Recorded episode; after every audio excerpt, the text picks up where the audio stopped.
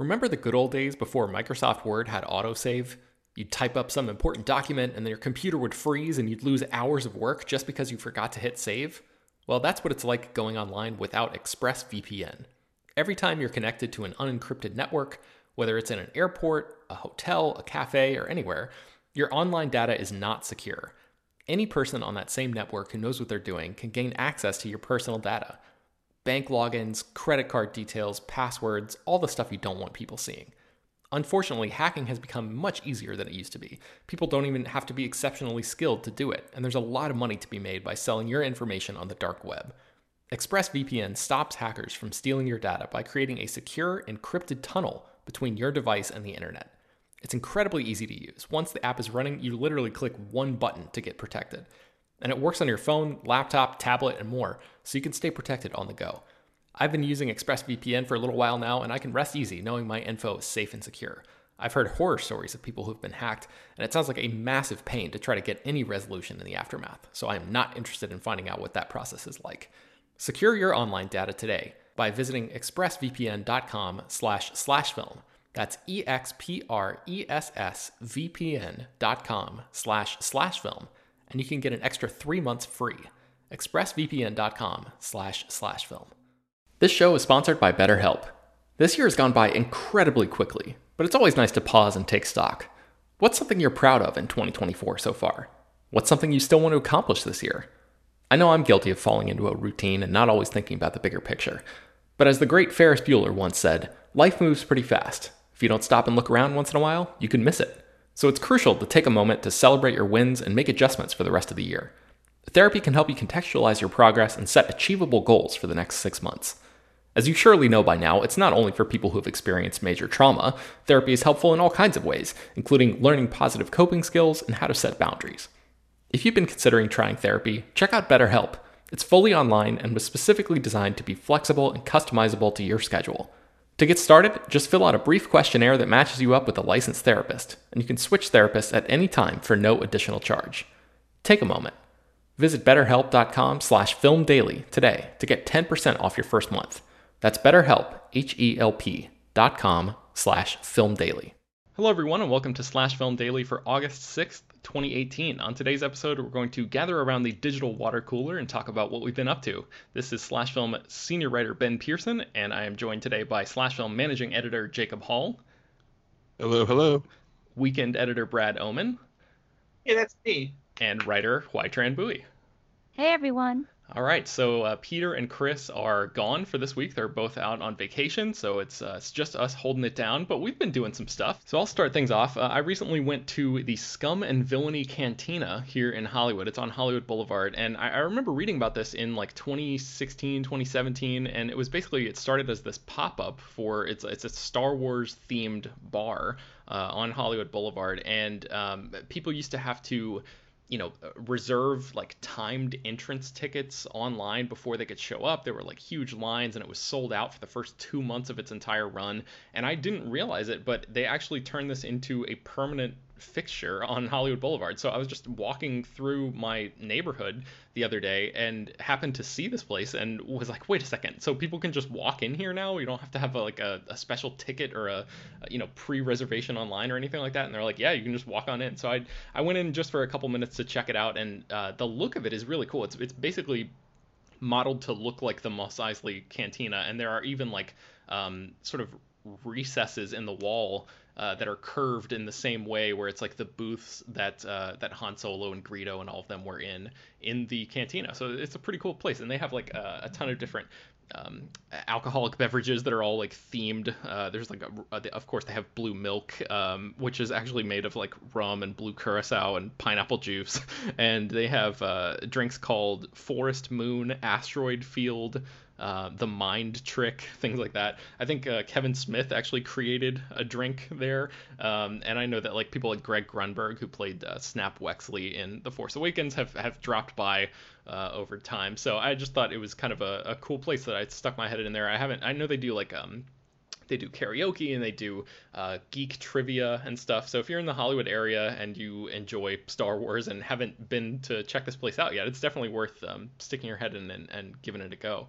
Um, I didn't really spend enough time in there to get like a full uh, a full opinion of the place, but it, I think I'll probably go back, especially because a lot of those drinks sound really, really great. So um, I don't know. I'm, I'm, sure you guys, Brad, you probably, I know you're just in LA, but you didn't have a chance to visit this place, did you? Or you, have you heard of this?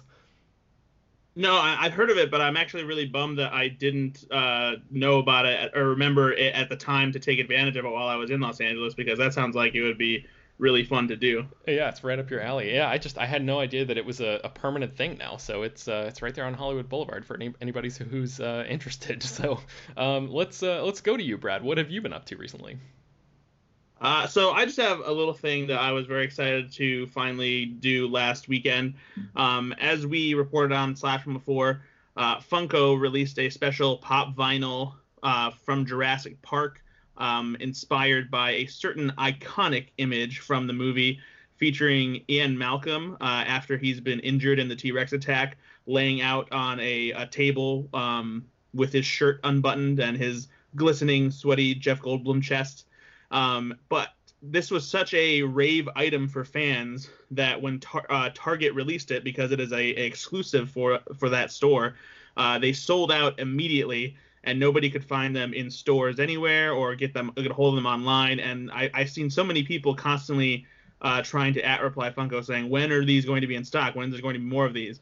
And just by chance last week, I happened to look on Target to see if there were any that might be online, you know, at randomly or in stores and uh, it was good timing because although you can't buy it online and you can't even buy it to have it shipped to your store, they uh, actually had a listing of w- which stores had them in stock. And there was one that was about 40 minutes away from me that I could go pick it up if I wanted. And I even called ahead of time to make sure. I was like, I need to know that you have this in stock because I'm coming specifically for it. And sure enough, they did. And uh, they didn't even have it out on the floor or anything. They had them in the back. They wouldn't hold it for me in advance because they, they know apparently that it's a hot item. Uh, so if you've been trying to get a hold of these and you're not willing to pay a little bit overpriced on eBay, I would go to Target's website and check to see your nearby stores if they have any in stock and call them because they just might have them there. Because uh, I, I was able to get mine and now it's sitting proudly on my shelf. That's very cool. Um, so, Brad, you drove 40 minutes just for this thing. Did you need anything else in that area, or are you just that hardcore that you're like, I'm doing it. I'm going just for this? No, yeah, I mean, I've been wanting it since it came out, and so like I went just for that. I um, I, you know, I was I, I actually did make a, a bit of a, a twofer for it because um, where this Target is located is also where the closest Portillo's is located. Uh, for those of you that don't know, Portillo's is like this Midwest uh, chain known for their really good Italian beefs and Italian sausage. Um, very good and uh, very famous in the Midwest area here around Chicago, especially. And so uh, I asked my parents if they wanted me to pick up Portillo's while I was over there. So I got food out there after I went to Target and brought it back. Nice. All right, Jacob, what have you been up to? Well, my wife's been out of town, so I've been doing a lot of house cleaning, a lot of driving, a lot of trying to kill time because how do you live as a solo bachelor anymore?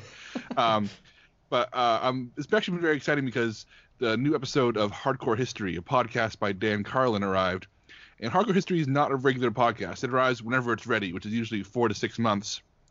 And it's just my favorite podcast, hands down. Uh, Carlin's not a historian, but he's a former journalist, and he has a panache for the dramatic and for the cinematic and how he presents history. And he does months, months of research from all different types of sources, compiles them all into a podcast that tends to relay history in a very uh, exciting, relevant, and accessible fashion. And the most recent one is the first part in the series. It's still like five hours long, so it could be like when it's done, it could be dozens of hours long where he's exploring uh, the mentality of Japan during World War II, and it, it's it's fun because he opens in the 70s with the final Japanese soldiers surrendering from the island as they were still defending 30 years after World War II ended, and says asks the question, how does a society um, create soldiers who are willing to keep fighting for 30 years after the war is over? And in order to answer that question, he flashes back to feudal Japan and works his way up, you know, decade by decade, century by century, to explore how Japan went from being the scattered nation of um, uh, of samurai and separate kingdoms to being this imperialist power to being Japan in the 70s. And if, if you are any in any way interested in history, and not listening to this podcast, you need to get on it. It's absolutely thrilling stuff. And I, but I say that as somebody who's a history fan, but I really do love it. Uh, on the opposite end of the spectrum, I found a podcast called The Lovecraft Geek, and I am on the record as being a big H.P. Lovecraft fan. My probably my favorite writer, even though he's incredibly problematic. And I listened to several other uh, Lovecraft and weird fiction podcasts, uh, and Lovecraft Geek is the simplest of the bunch. It's Robert M. Price, who is a theolo- theologian scholar uh, and uh, weird fiction scholar, which is a weird combination, literally sitting at a microphone answering questions people emailed him about weird fiction and about H.P. Lovecraft and about old school horror stories. It's literally a 60 something year old man answering questions on a microphone. Uh, and it's, uh, but as somebody who has a bunch of Robert Price's books, he's edited so many story collections and is a genuine authority on this kind of stuff. I found it really, really exciting. And whereas most podcasts of this type are younger people kind of saying like, let's talk about these stories and occasionally have a, a guest host who knows what he's talking about this is an actual legitimate expert in this kind of uh, literature, and if that interests you, it really is worth looking into. Very cool. So that's hardcore history and the Lovecraft Geek, two uh, two new podcasts to for for me anyway to check out. I've never really tapped into either one of those uh, genres, but especially hardcore history. That sounds really interesting to me. Um, so I, will talk. I'll start off the what we've been reading section. Uh, I recently read Erik Larson's Thunderstruck, and Larson is the same author who wrote uh, The Devil in the White City. I don't know if have any of you read that book by any chance. Nobody, really? Oh, okay. I read Devil in the White City. I okay. Devil, okay. Uh, I've not read. and I read a few other Erik Larson books as well. I've not read this one, so I'm looking forward to hearing your thoughts because uh, Devil in the White City is one of the best books I've ever read. Yeah, so that's the thing is I I've only read Devil in the White City from him, and then Thunderstruck, this other book, is uh, so for those who don't know, Devil in the White City tells the story of the creation of uh, the Chicago World's Fair, and there's also a serial killer that is like plaguing the city at the same time, and it's this this sort of dual narrative that uh, that ultimately meets at the end, and it's this really fascinating. Um, uh, sort of convergence of society and ideals and technology and all of this stuff, and and then this this weird perversion of this serial killer who's just like rampaging through uh, Chicago and you know in this this very specific time period. And Larson is really great at all the little details, like you know building up. He does tons and tons of research. It, basically, his books read as if they are the most well researched. Um, uh, you know long form articles as i mean i guess that's that's a dumb thing to say is like all books are, are well researched long form articles but it sort of has that feel it's very propulsive and the storytelling is always really great so thunderstruck is a book that came out uh, in 2006, and it's about uh, a, another murderer. And the the dual track this time is Marconi, the guy who created uh, wireless telegraphy. And it's all again sort of similar sort of themes, like the rise of technology, and, and half of the book tracks Marconi and, and the way that he uh, has created this, you know, heretofore unknown form of communication and really how the world changes because of that and then this other this killer but the thing is this book is was profoundly disappointing to me because the narrative thrust is just not there. Like from in the Devil in the White City, I think from you know the in the first hundred pages, you really get a good sense of who these two uh, or, or the two storylines that are being told, and like the murders start happening quickly right away, and you're really sort of sucked into the whole thing. For comparison, I think this book, Thunderstruck, is only like 400 pages or somewhere around there, and you don't even really know that a murder has happened until like page 300 or something. So it's a, it's a long delay before you get to the quote unquote interesting stuff. Uh, and the the cover is like there's a quote from the LA Times that says a ripping yarn of murder and invention. And like yeah, that's technically true, but not until the very end of the book. So uh, I don't know. I, I was a little disappointed with it. The the world building and all that stuff is is just as you know um, intricate as it was in Devil in the White City, and and he, you can tell he certainly did a ton of research. But in, in terms of like just being, uh, in terms of like sheer entertainment value, um, I did not get uh, nearly the same level out of Thunderstruck. So uh, read at your own peril, I guess. And if you're interested in Marconi and, and wireless telegraphy, he goes into a lot of that. But I, I just wasn't as interested in that because it's something more almost like abstract in the way that it all works instead of um, you know the creation of how they basically like wiped out a section of Chicago and had to build this thing. It's like and I don't know, it was easier for me to to sort of picture these people um, you know doing these these feats of design and creating the Ferris wheel and all of these crazy things uh, instead of more yeah, like more abstract stuff with uh, with wireless telegraphy. So anyway, that's Thunderstruck. You can check it out wherever books are sold if you're interested. Um, Jacob, what have you been reading? Also, I'll jump in real quick to say that if you um, want more Erik Larson, uh, Ben, his other another book he's written called uh, In the Garden of Beasts about an American family living uh, in Nazi Germany is uh, not quite as good as Devil in the White City, but it's, it's very good and, and it, it, has it, that sort of um, immediacy I think you're looking for in, in this work. Oh, that's good. Okay, I was worried that like Devil in the White City might have been a a uh, a one and done kind of thing, and and if all of his works were more along the lines of Thunderstruck, then I probably wasn't going to dig into more of his stuff. But it's good that you have a, a positive recommendation for some of his other things. So I, it's one of those books that like, or I guess that a style of book that you probably need to throw in a couple other things in the rotation before you just immediately jump into another one. But I may have to check that out in like a few months once I've gotten through some other fiction and things like that. But uh, but yeah, what was that one called again? Uh, in the Garden of Beasts. it was his Beasts, okay. it was his follow up to uh, Devil in the White City, I believe, and I think it's because what kind of what you just said. It's the story of a family watching uh, fascism rise around them, and the story of a city being changed while a serial killer stalks the streets. Those are sort of immediate concepts that even though we can understand even in an abstract way. So even when he's diving into the history, like we're on board the entire way. Whereas Thunderstruck sounds like it's a lot of stuff that's hard for us to parse from yeah. 2018. Yeah, for sure. Um, all right, so I just wrote that down. Thank you. In the Garden of Beasts, uh, Jacob, what have you been reading?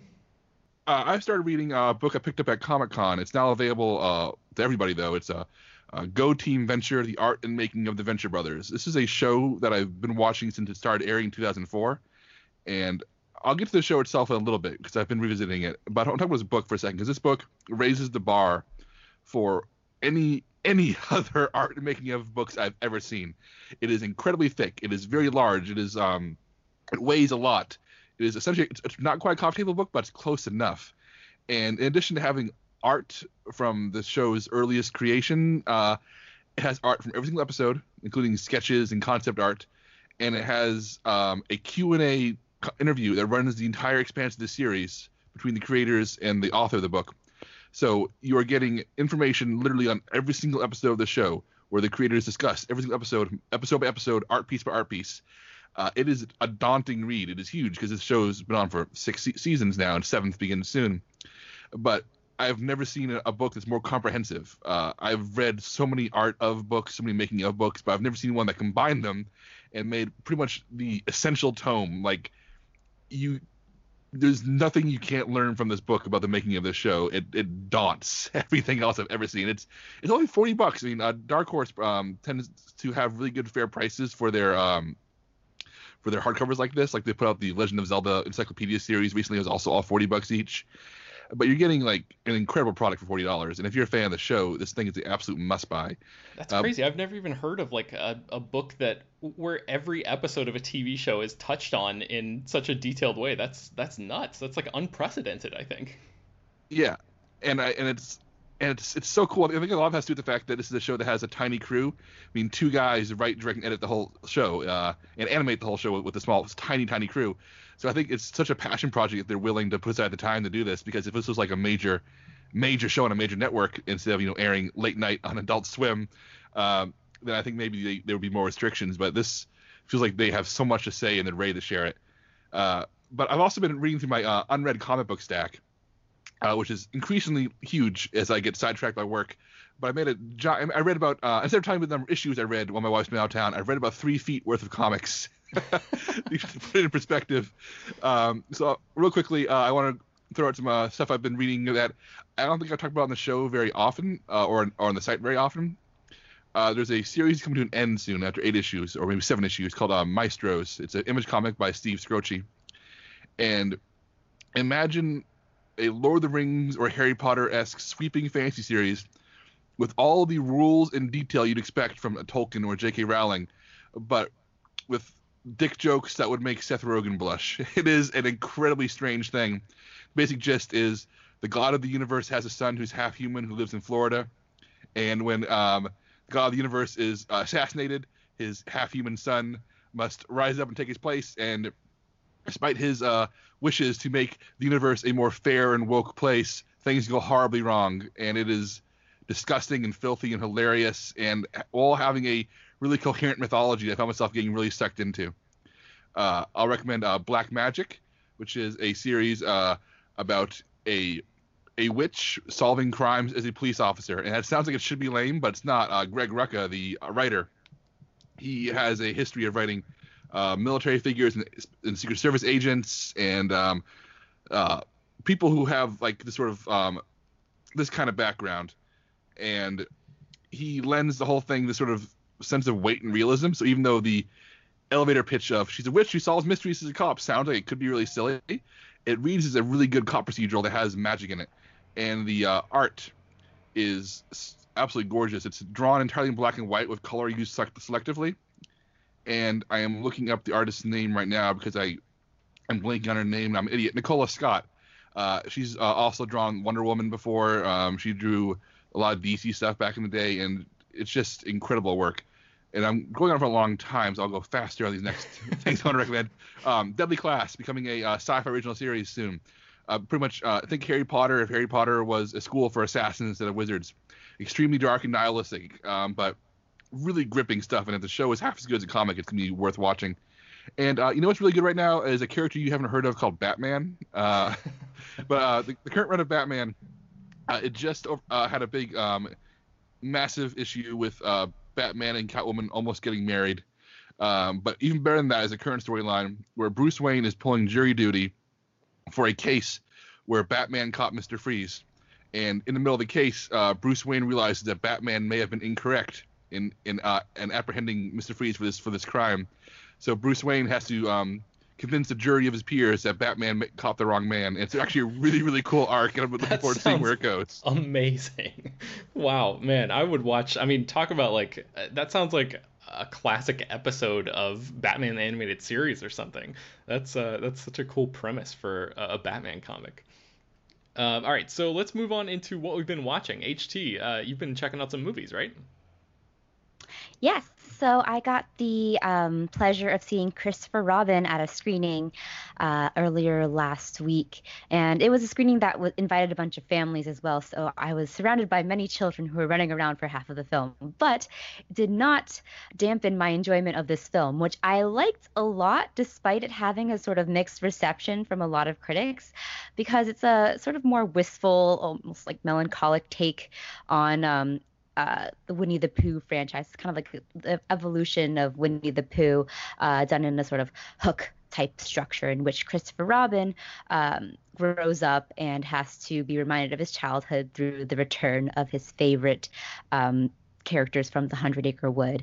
And it is basically like if Winnie the Pooh like stumbled into Terrence Malick's Tree of Life because it's filmed in this very dream-like, almost surreal manner, and it's a little bit like tonally it's also kind of sad and a little all over, all over the place too because there's a lot of uh, more slapsticky moments towards the end. But i really enjoyed it just because it gave me that sense that i had when i watched winnie the pooh as a kid of just like uh, heartwarming uh, emotion and um, that sort of Taoist um, sort of philosophy that that Winnie the Pooh always kind of espouses.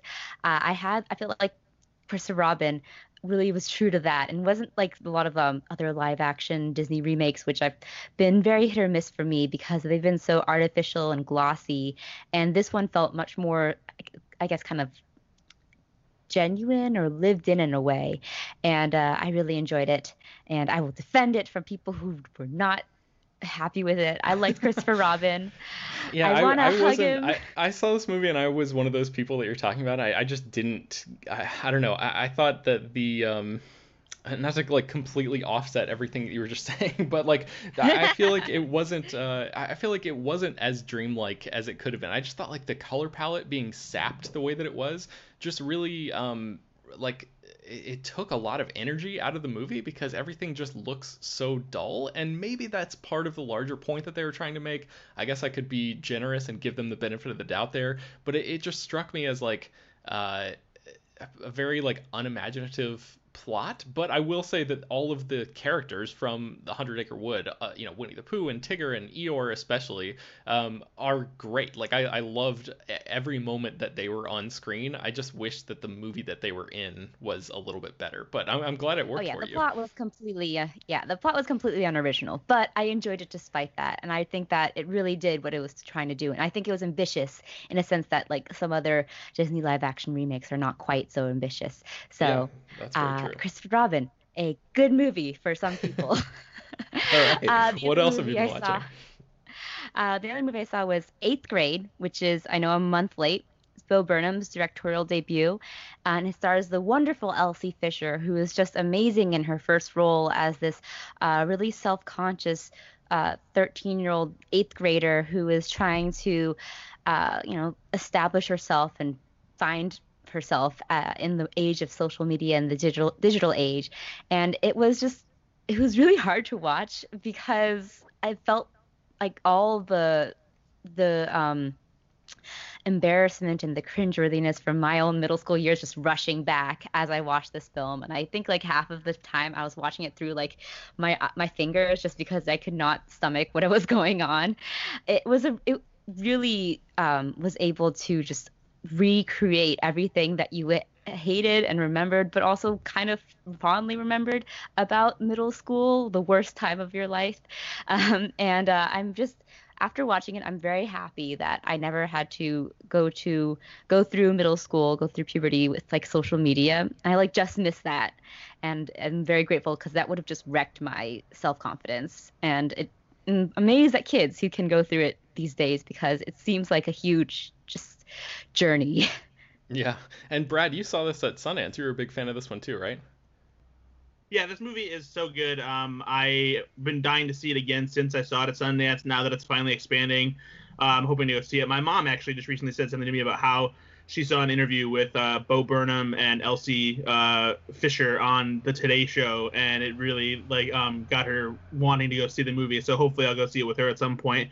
And actually, since this just came up while we were recording, um, A24 just announced that they're going to be hosting free screenings of eighth grade on August 8th in all 50 states at select locations around the United States.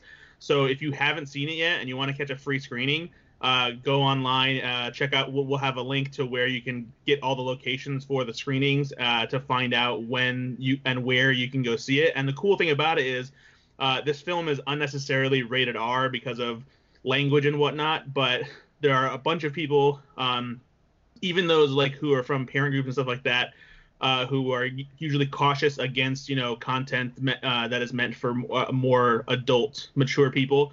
Say that this is something that like teenagers need to experience and like see for themselves. And so because of that, uh, A24 is making it so that the theaters that are hosting these screenings will not be adhering to the R rating rules they normally are, so that anybody uh, you know, as basically as if you've experienced eighth grade, then you are old enough to go see eighth grade. So if you are one near one of those screenings, you should definitely go check it out. Awesome. Uh, HT, you've been watching something else too, right? Oh yes. Um, uh, the new episodes of Terrace House opening new doors have dropped on Netflix, and I've uh, raved about Terrace House before, so I won't get it, get too into it. But uh, new, eight new episodes were released just this weekend uh, oh, July 31st actually, and um, I, I of course watched all of them in like the first day, and now I'm I'm really sad and waiting for the next part to drop. And it's the Japanese reality show uh, that is uh, being filmed right now in Karuizawa, uh, Japan, and it has a really sort of lovely rural uh, reality to it, and um, the the romance between the model and the hockey player that I was gunning for before oh, I don't want to spoil it for people who haven't watched it. It's it's going well though. It's ha, have hope for she for Shion and Tsubasa, guys. Anyways, um, I really enjoyed it, and uh, I I really ha- hope that the next few episodes will drop soon. It probably won't be till October, but I can't recommend Terrace House enough. It's a great reality show that real that is a sort of I think I called it a balm to the soul before, and it still is that, even though the drama got up this this um, time around. It is um, the antithesis to most U.S. reality shows we have now. It's just a good, uh, kind-hearted uh, reality series.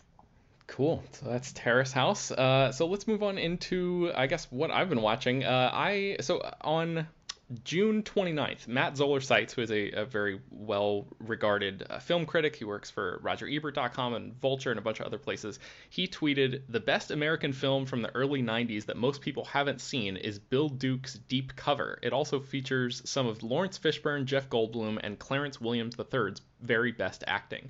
I had never heard of this movie before, and I was like, early 90s, Laurence Fishburne, Jeff Goldblum. Yeah, I'm totally in. I'm checking this out. So I added it to my Netflix DVD queue, and it finally arrived uh, last week.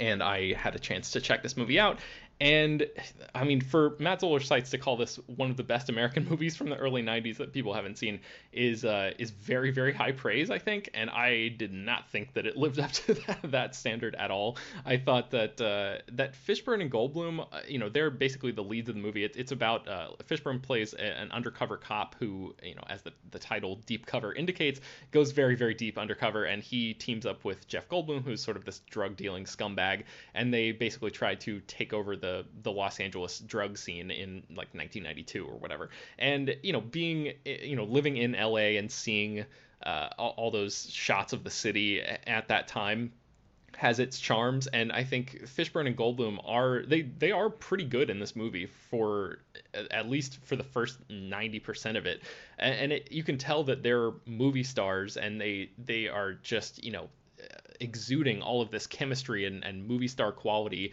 even in that relatively early, you know, time in their careers. I think uh, Fishburne was actually credited as Larry Fishburne. Still, that's how early this was in his career. Um, and I just I, I, despite the fact that those guys are pretty good in this movie, I just found the whole the, the rest of the movie around them, sort of like Christopher Robin, to just not be that that uh, engaging. So um, it, it's very stylish. It's very of the time. It's like you know straight out of the early '90s in terms of like all of the stylistic choices and the you know the production design and the costumes and everything. It's like very very very '90s. Uh, but I don't know. I I just um, I I was a little let down by that uh, recommendation recommendation, and I just uh, I don't know. I figured it was worth talking about because I had never even heard of this movie before. But I'm I'm always a sucker for um, you know cop stories and in particular, and also just like you know, uh, you know, finding hidden gems and discovering things that I'd never seen. So I, I wanted to give it a shot, but I, it just did, did not do anything for me at all. So uh, that's deep cover. And then also really quickly, I started Orange Is the New Black season six. I might be the only person on this podcast who watches that show. Anybody can jump in and correct me if that's incorrect, but um, I uh, I'm only I think three episodes into the new season, so I'll probably talk about it again once I finish it. But I I've seen uh, the tide begin to turn a little bit online, or at least that's my sense uh, in terms of like the reaction to Orange is the New Black. And, you know, people seem to think that it's a show of diminishing returns, and I guess I can see that. But for me, this show is still entertaining. It still has really, really fantastic, uh, dynamic characters that I care a lot about, and I still think it's better than a lot of stuff on you know on traditional TV and, and a lot better than a lot of Netflix's original shows. So I mean the show is is in its sixth season right now, and uh, it takes a lot for a, a show to remain.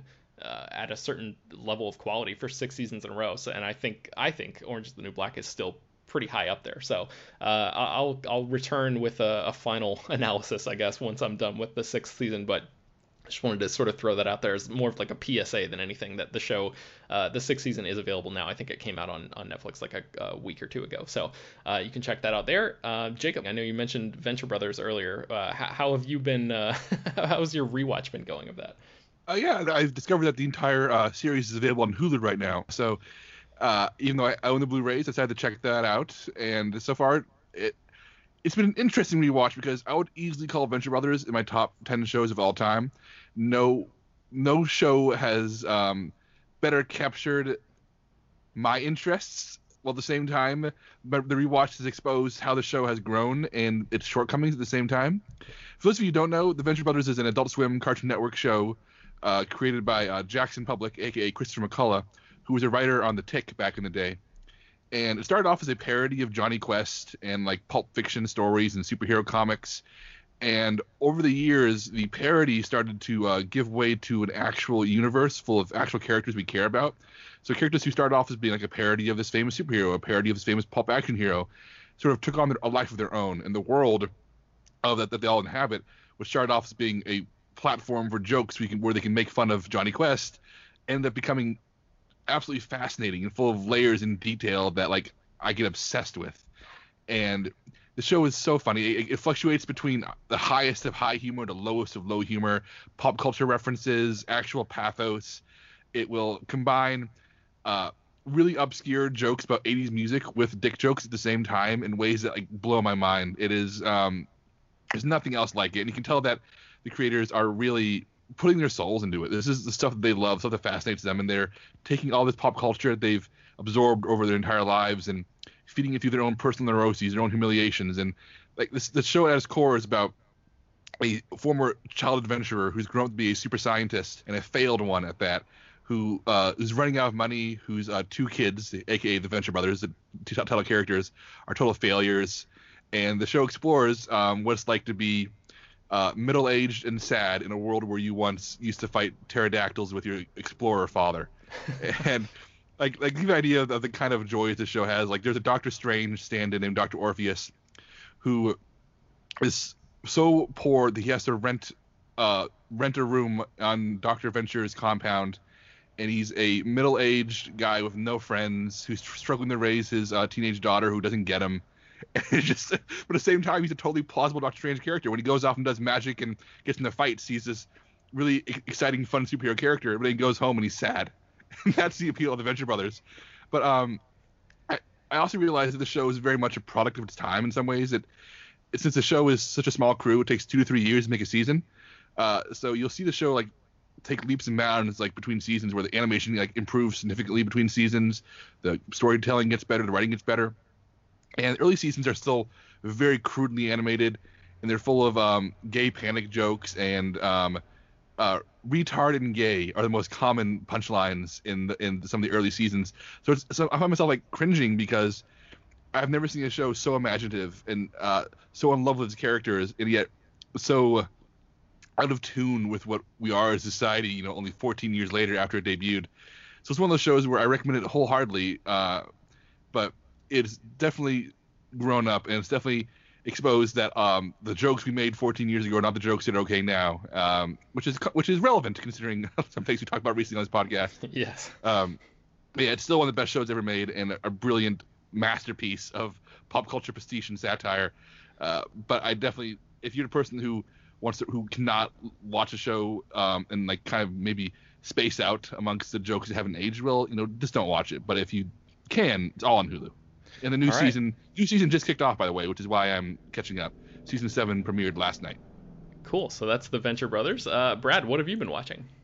I've been uh, getting a little sappy and romantic over here. Um, last week, I took the time, well after much of people in the film Twitter circle uh, decided to sit down and watch this, but I finally got around to watch the romantic comedy Set It Up, which is a Netflix original, uh, starring Zoey Deutch and Glenn Powell it's definitely uh, a throwback to the kind of romantic comedies we used to see in the you know mid to late 90s and early 2000s you know it's got some vibes of uh, like the devil wears prada and, and and you've got mail and things like that. Um, and it really is charming. I, I don't think i'm quite in love with it or head over heels as some of the people were in our you know, uh, film Twitter circle, but it was definitely enjoyable. Glenn Powell, especially, is extremely charming, and I'm really excited to see what he is going to be doing in Top Gun 2 since he was recently cast uh, in a role. And I feel like he needs to be doing a lot more because he was he was great in that movie, and he just has charisma for days.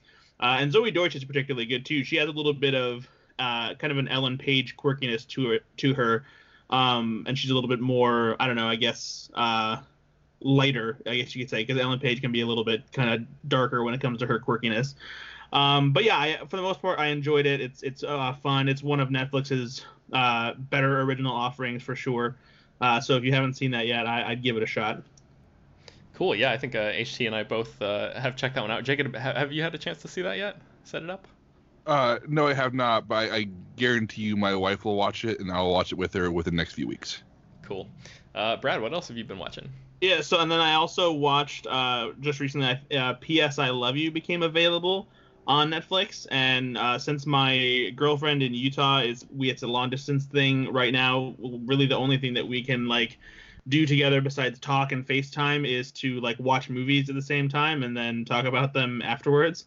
And, and we, you know, uh, message back and forth while we're watching it as well as if we were, you know, talking in, in the same room. And so we decided to watch this because I hadn't seen it yet, and she did, and she really liked it. And it's um, a real depressing movie. um, the the opening scene, you know, with Gerard Butler and Hilary Swank, like setting up their romance and relationship, is really well done and uh, charming, and like they have great chemistry together. And then the rest of the movie, it's just kind of depressing and almost a little bit awkward. And I found myself thinking about how this the premise for this movie hasn't been turned into a TV series yet because I feel like it lends itself to a more uh, serialized storytelling model. Um, for those of you who don't know, it, the story is uh, Hilary Swank and Gerard Butler are this couple who are married, um, and Gerard Butler dies early in the movie. That's like the exciting, exciting incident, but he has left behind a series of letters that keep showing up throughout the uh, the year following his death that like kind of help her grieve and work through some stuff and uh, you know do things with her friends and all this kind of stuff. And I felt like I wanted more time with Hilary Swank's character to like work through the grieving process and like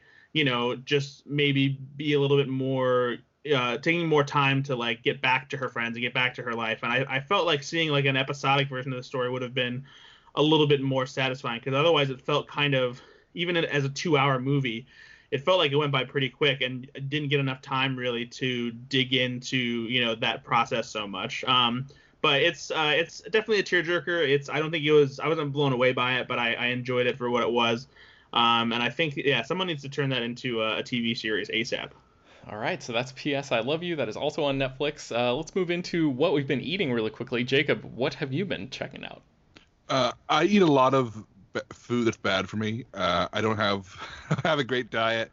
I like my junk food, but when I go out to eat, I tend to avoid fast food. I tend to stick toward the places where I can sit down and eat terrible food for me, as opposed to go through a drive-through. But recently, I was in a hurry and I went to Sonic, and I did not know that Sonic has um, French toast sticks. And I'm going to flashback for you for a second to my childhood uh, childhood defined by going to the freezer and opening up a giant bag of French toast sticks and pouring them onto a onto an, uh, a tray and putting them in the oven and eating these disgusting, amazing, delicious, awful, terrible, wonderful French toast sticks. Uh, if you feed me today uh, proper French toast made by an actual chef with fresh fruit, I will turn up my nose at you, good sir. But knowing that there's old disgusting, gross, amazing, delicious French toast sticks at, at Sonic makes me realize I'm going to Sonic again in the near future. And I feel really bad about it, but here we are. Oh, Jacob. oh, that's that, that really makes me sad. As somebody who likes the the really nice French toast with fresh fruit on it, that that entire thing just makes me really sad. Um, Brad, let's go to you. I, I, I, somehow, Brad, week after week, you always have ridiculous things to talk about in this section, and this week is no different. What have you been eating? I mean, they just keep releasing crazy things, and I'm always down to try most of them. Um, there's a new Oreo uh, that has uh, finally hit shelves that I found this week. Uh, it's called Rocky Road Trip. Um, they've taken the traditional chocolate Oreo cookie and they've put um, like marshmallow bits in the cookie, and then the the cream actually is like basically the Rocky Road um, cream and they put uh, I believe it's soy nut supplements or something whatever in it to add like the the actual Rocky Road crunch to the cream itself. Um, it's it's a little bit weird because like Rocky Road as a flavor, like I feel like works in ice cream because it has the ice cream, but Rocky Road in this context just feels kind of strange. It just feels like a slightly crunchier Oreo cookie with you know the bits of, of nuts in the the chocolate cream. So I, I don't dislike them, but they're not one of my more I don't know favorite new Oreo flavors. Uh, okay. definitely, they're definitely worth trying, I suppose. I mean, um, I would just stick to the classics, but yeah, it sounds like if you're more adventurous, that might be uh, might be up your alley. Listen, sticking to the classics when it comes to Oreos, it only gets you so far. yeah, it gets you to the finish line in glory. That's where it gets you. Yeah, but you know, some, sometimes you got to take a different path in order to make it to a more, a more satisfying finish line, Ben. all right, all right. Uh, what other ridiculous foods have you been eating, Brad? Uh, so Lay's potato chips uh, just recently came out with their um, what is called their Taste of America like flavor things, and they came out with a bunch of new flavors that they're uh, that are being rolled out slowly in stores. I think they're all supposed to be out now, but like some stores haven't put them all out yet because like it's a lot of chips for them to just put on the shelf and they already have a bunch of chips to sell. But I did find um, the deep dish pizza Lay's potato chips um, at my local Kroger's. Um, and it's specifically supposed to be Giordano's deep dish pizza, which is pretty good, even though I don't think it's as good as um, Gino's East uh, or or even um, Alminati's or Alminato's. I forget how you pronounce that. Anyway, but or sorry, Luminati's. um, but uh, yeah, so it's uh, they're pretty good. They're I've never actually enjoyed pizza flavored things for the most part. Like I don't really like pizza Pringles or uh, the pizza combos, but this specifically is pretty good. Whatever seasoning they're using to like represent deep dish pizza on these chips actually works pretty well. It doesn't have the like artificial tomato taste. It just tastes more like what the spice of like you know uh, the flavor of cheese and sauce and crust combined actually tastes like on pizza. So so brad let me ask you this. I, I may regret even asking this question but can you taste a difference? Can you taste the deep dish part of it in the seasoning or does it just taste like like normal pizza? No it just it's a different pizza flavor and like i think it's better because the sauce flavor isn't as overpowering. I think that's what i've disliked most about other pizza flavored things is that it tastes too much like an artificial pizza sauce flavor. Okay. And this just this feels like it has a mix of like what the cheese flavor is along with the tomato sauce.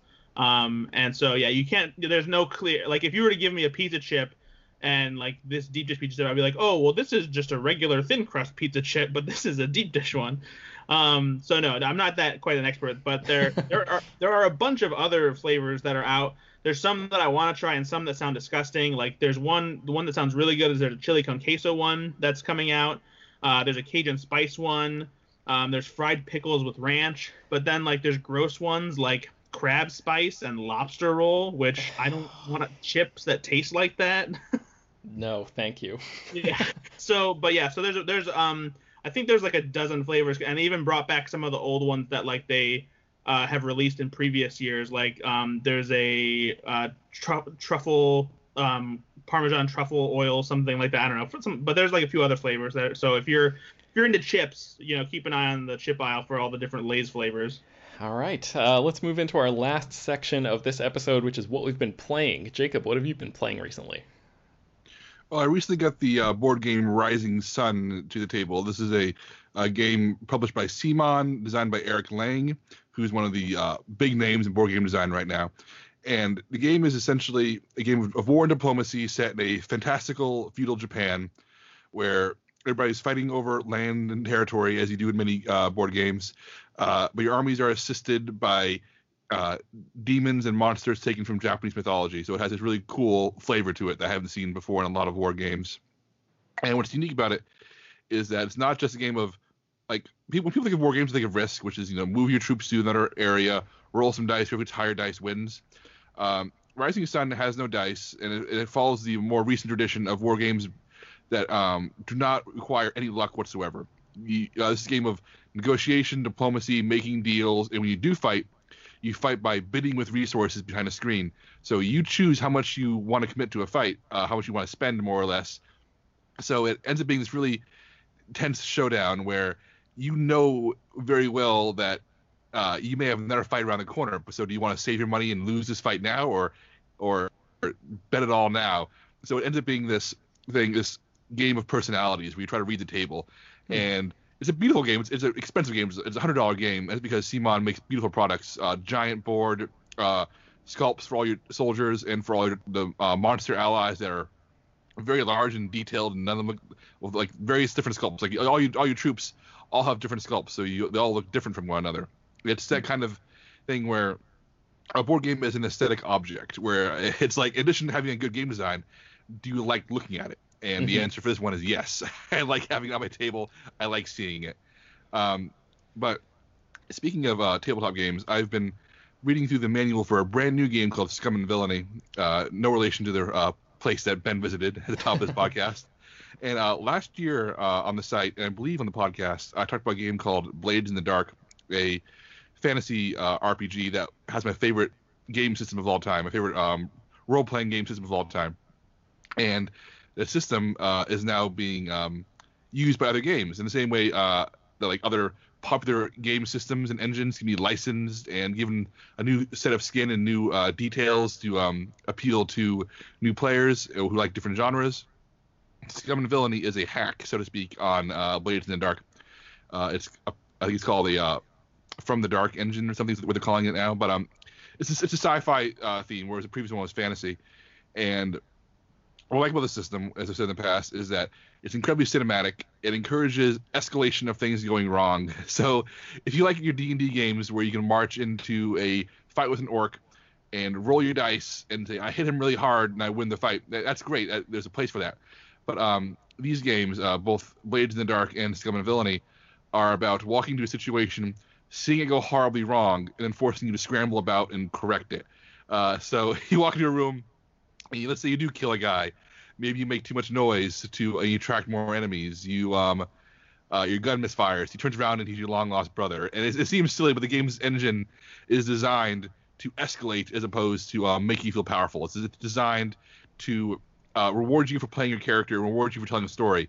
Like you don't get, like you don't level up and get get points for killing things. You don't you get nothing for that. You only level up and get new abilities if you play your character and make decisions from your character's point of view, even if they're, even if they're the wrong decisions. It make things worse for your character. Hmm. So it's a really really uh, special, unique game. Awesome. Yeah, it sounds really fun. Uh, HT, I think you're gonna close it out for us. What have you been playing recently? Yeah, so if you guys remember, back in April, I was very excited to start playing the Harry Potter mobile game, Harry Potter Hogwarts Mystery. Um, and like a lot of users, I was immediately met with a few frustrations because of the microtransactions. And even though it was a choose your own adventure kind of game, um, you were basically set on the same storyline as everyone else. But uh, how many months later is it? What what month it is? Is it four months later? I think it's yeah, four months later. Yeah four months later, I'm still playing it, and I've actually played it so much that I've caught up to where the updates for this game end. And um, there's no more story left to play until the um, Jam City releases another update. And so I'm basically stuck right now just grinding classes and um, trying to grind friendships. Right now I'm trying to uh, woo Charlie Weasley to become my best friend and potentially a date later on. So, so, what what have you thought about like the way that the game has evolved, or, or at least the the way that the gameplay or, or your characters have evolved since the beginning? I know you said you felt a little locked in in the beginning. Uh, by the time the you got to the end of the game, or at least the point that you're at now, uh, has it felt like it's opened up a little bit more? Um, it's kind of like I've just become used to the way that the gameplay is, and it has opened up more because there are more features. Like the friendship leveling up is a fun thing that you can do uh, by like leveling up friends and doing these sort of like little mini games and there's uh, some dueling mini games that they have as well and ways secret ways to like get energy which is the prime way to level up and um, do classes in this game so it's um and the way that i've kind of gotten used to playing with this gameplay is that it's good to sort of play for like 10 minutes at a time and then put it away. So it's uh, I don't want to. Yeah, I, I think I admitted this last time. I do sometimes play when I'm working, and if I'm like trying to trying to take a break from work a little bit, I just go on my phone for like five minutes, play it, and then I'm back to work. And it's a good way to actually keep myself from being distracted because this way I don't actually just like go on the internet and like watch just like browse on Twitter for an hour. Instead I just play on this and I can't play anymore so then I go back to to work. So it's actually per, kind of a perfect game for someone like me who needs like a little bit of distraction in, in my work work day before I go back to work. So and it's it is fun. It's like the story is compelling enough to make me want to like find out where's my brother, what happened to him, and um, yeah, I, I really enjoy it still. There's like, and they do like little fun sort of contests where you can get new um, outfits and customizations. So I'm still hooked. You still got me, Jam City. Awesome. All right, so that's Harry Potter Hogwarts Mystery, and yeah, it's uh, HT is still going. I wonder if anybody else out there is too. You guys can maybe shoot us an email and let us know if you're still playing it, if you're uh, if you're still on the bandwagon. So before we wrap up today, let's go around the circle and tell people where they can find more of our work online. Uh, Jacob, let's start with you. You can find me every single day at slashfilm.com and on Twitter where I'm at the Jacob S Hall. HT. I'm every day at slashfilm.com and I'm on Twitter at htranbui. Brad. You can find me at Ethan underscore Anderton on Twitter, always writing on Slash Film, and check out my podcast, Go Flix Yourself, on iTunes and some other podcasting platforms. And you can find me writing at Slash Film as well. I am on Twitter at Ben Pears, and Slash Film Daily is published every weekday, bringing you the most exciting news from the world of movies and TV, as well as deeper dives into the great features you can find at the site. You can subscribe to the show on iTunes, Google Play, Overcast, Spotify, all the popular podcast apps, and feel free to send your feedback, questions, comments, and concerns to us at peter at slashfilm.com. Please leave your name and general geographic location in your email in case we mention it on the air. And don't forget to rate and review the podcast on iTunes. That really helps us out in terms of visibility. Tell your friends about the show, spread the word, and we'll see you tomorrow.